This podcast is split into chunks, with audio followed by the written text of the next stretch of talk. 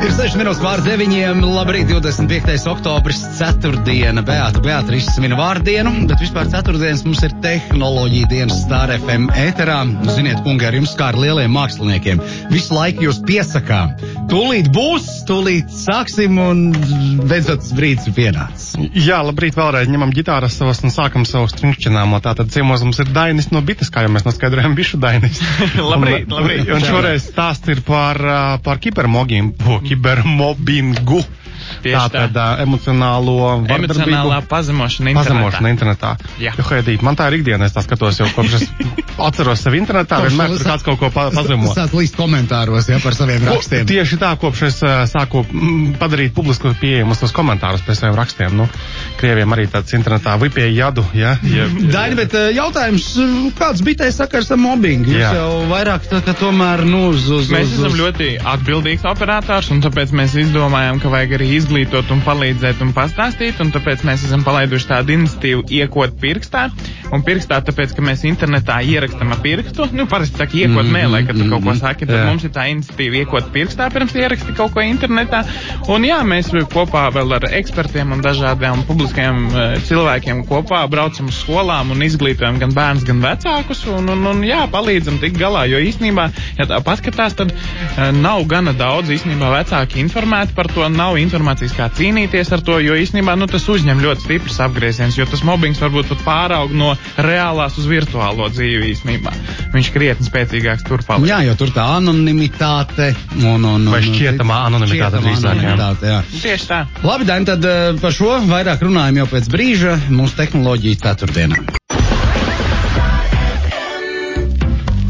Atgriežamies eh, pie tehnoloģijām. eh, Tātad eh, Dainis no Bites, Kristaps Skutēls, mēs ar Baibu un tik ļoti aktuālā un šķiet vēl ilgi aktuālā tēma - mobbings kiber telpā. Nu ko, kungi, aiziet? Jā, Daini, jā, labi, kibermobbings atkal nevar izrunāt. Kibermobbing. Kibermobbings, kiberbombings, kibermobbings, kiberbombings.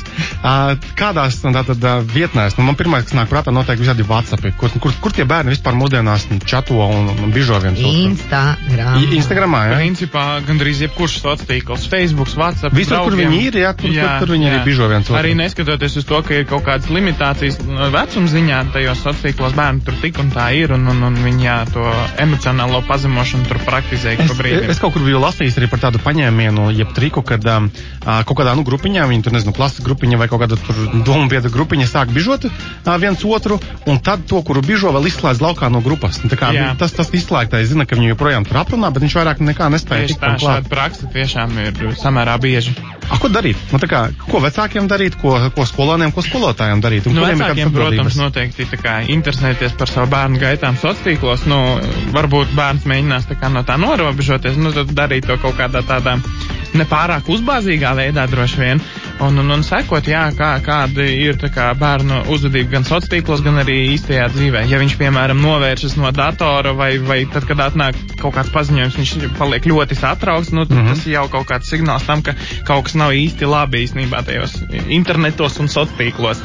Nu, un, jā, un, un, un vecākiem jā, noteikti jāpievērš uzmanība, un ir vietas, kur var vērsties paši vecāki pēc konsultācijas, un arī vietas, kur var bērni vērsties, ir uzticības tālrunis, kur var zvanīt, tas ir 116, 111, ā, un tas ir valsts bērnu tiesība aizsardzības inspekcija, un tur mm -hmm. var, var tā kā palīdzēt. Un, Nu, šis ir tā kā vairāk no tā skatu punkta, ja mēs saskaramies, nu, ka tas ir mūsu bērns, kuru mobbingo, ja mēs esam Kāpēc vecāki mūsu? šim bērnam, es mūsu? vairāk... Arī citiem, es Nē, nē, jā, Jā. bet uh, vēl jau droši vien var kaut ko lietas labā darīt tie vecāki, kuri Protams. uh, ir otrā pusē, jeb, nu, tā bērna pusē, kurš ir tas mobbingotājs. Tieši tā, jā, tie vecāki arī var līdzīgi vērsties pie tiem pašiem arī psiholoģiem, psih, psihologiem skolās, un, un, un ir arī droši internets LV vietne, tur arī var ieiet iekšā un saņemt konsultāciju, kā rīkoties un, un, un uh, nu, saņemt palīdzību.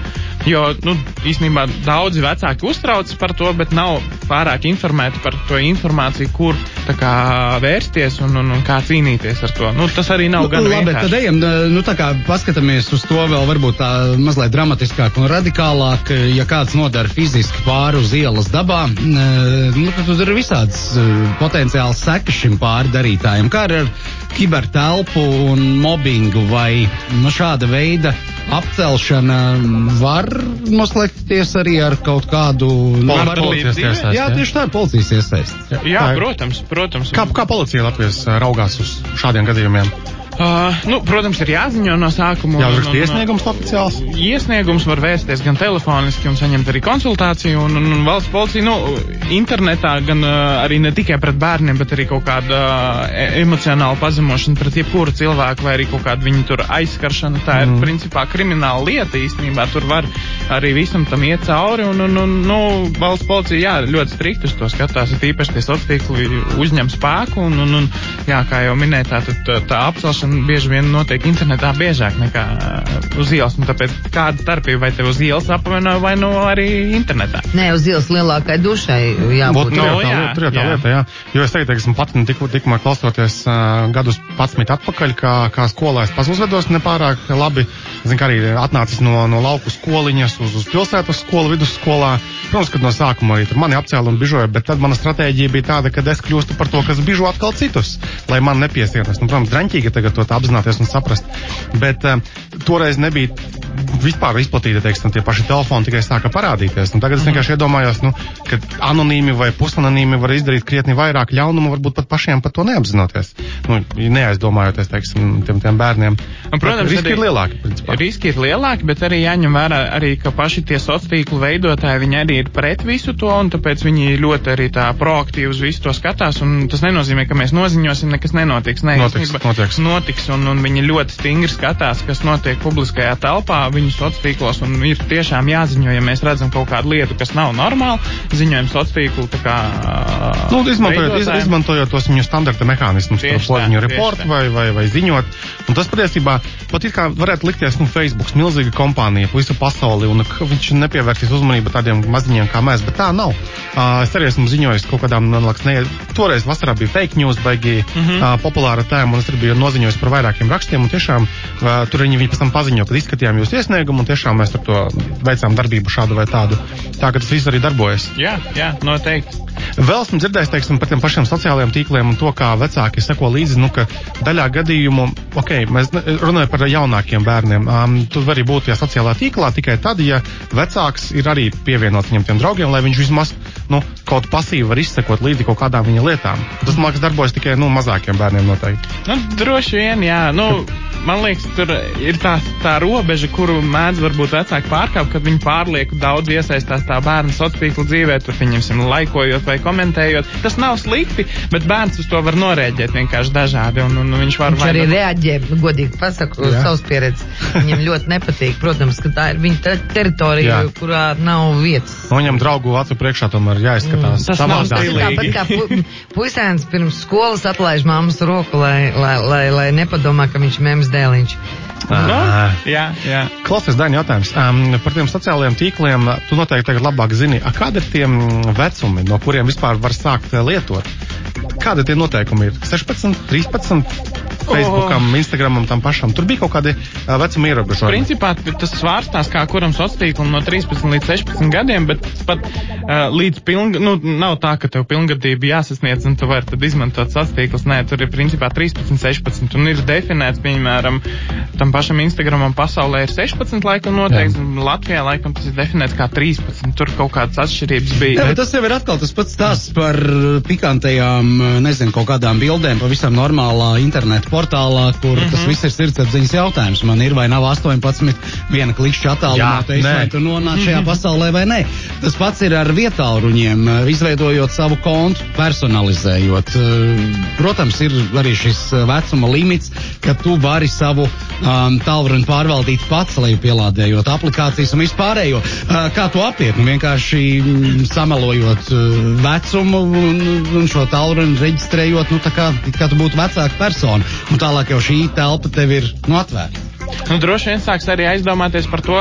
Nu, parasti viss vis šis aiziet līdz tam brīdim, kad iestājas kaut kāda atbildība. Mm. Un Nu, jā, jau tīt nosacījumi. atpakaļ Jā, filmu. Nu, labi, bet uh, ko jūs darat? Nu, tā tīri praktiski jūs uh, informējat tur savos, uh, tur, tur visādos, tur tajos savos, tur, nu, Tajos pašos nu, sociālos tīklos. Tīklos, viss, viss, viss. Bet varbūt, ka uh, ir iespēja pie, pieņemsim uh, skolām vērsties pie bites vai pie kāda cita operatora uh, un palūgt, lai uz skolu atbrauc. Nu, Ir kāds? tāda iespēja, mums ir arī sagatavots materiāls, kur mēs varam nosūtīt uz to pašu skolu, lai viņi var arī paši, piemēram, pastāstīt. Un, un, klases stundā vai kā to sauc? Klases stundā. sapulcēs kaut kādās, Jā. un, un, un jā, Līnijā. mu- mums ir tā kā pašiem uz doto brīdi ir sastādīta tā programma, uz kurām mēs skolām braucam, bet, nu, mēs plānojam to attīstīt arī tālāk, un, un, un, Bet tad, tas ir tāds tā kā, nu, tā kā, tā kā ieliec flešku, un tad viņš tur rādās, un tu tur viss tur sēž un it kā klausās un skatās. Uh, nu, ja nosūtām materiālu, tad pastāv tāda iespēja. Bet, principā, tad, kad mē, mēs braucam, tad mums ir līdzi gan psihologi, gan arī eksperti un arī mūsu pārstāvji, kas tā kā visu par Bet to tas ir pastāv. tad baigi skolai pašai jāgrib un jāinteresējās. Tas nav šīs akcijas ietvaros, ja?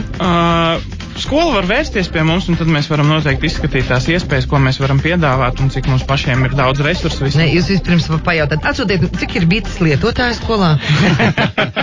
Nē, jūs, tā eh, gan nav. Tagad mums noteikti dzird arī kāds, eh, kāds pedagogs, varbūt kāda tiešām mācība iestāde. Kā jūs eh, visvieglāk Info stāstīt atbrīd rotā? LV. Visvienkāršāk. Rakstam? Rakstam, jā. Saņemsiet un, un, atbildi. Tad mēs ja saņemsim noteikti atbildi, mums viņi Ar pārsūtīs. atsauc, ka dzirdējāt stāra FM rīta programmā. Zoo. Tā ir Jā. paralīte, ja jūs gribat, lai pie jums aizbrauc ātrāk. Labi, paldies, Daini. Redz, cik ātri Paldies jums. cauri, bet salikām tos galvenos akcentus. Tēma ir aktuāla, mēs tai pieskārsimies arī mūsu rīta Jā. cēlienu ietvaros ceturtdienās. Starp citu, arī jau pēc pārdesmit minūtēm mums ir uh, ētera aktivitāte kopā ar valsts policiju. Tātad par, uh, mēs uzklausām dažādus mūsu klausītāju stāstus par uh, šo negatīvo pieredzi kibertelpā, par noziegumiem un, un tam līdzīgām lietām. Tā kā no šīs tēmas tālu neaizējām arī mūsu rīta programmas turpinājumā. Paldies! Līdz Jā. nākamajai ceturtdienai!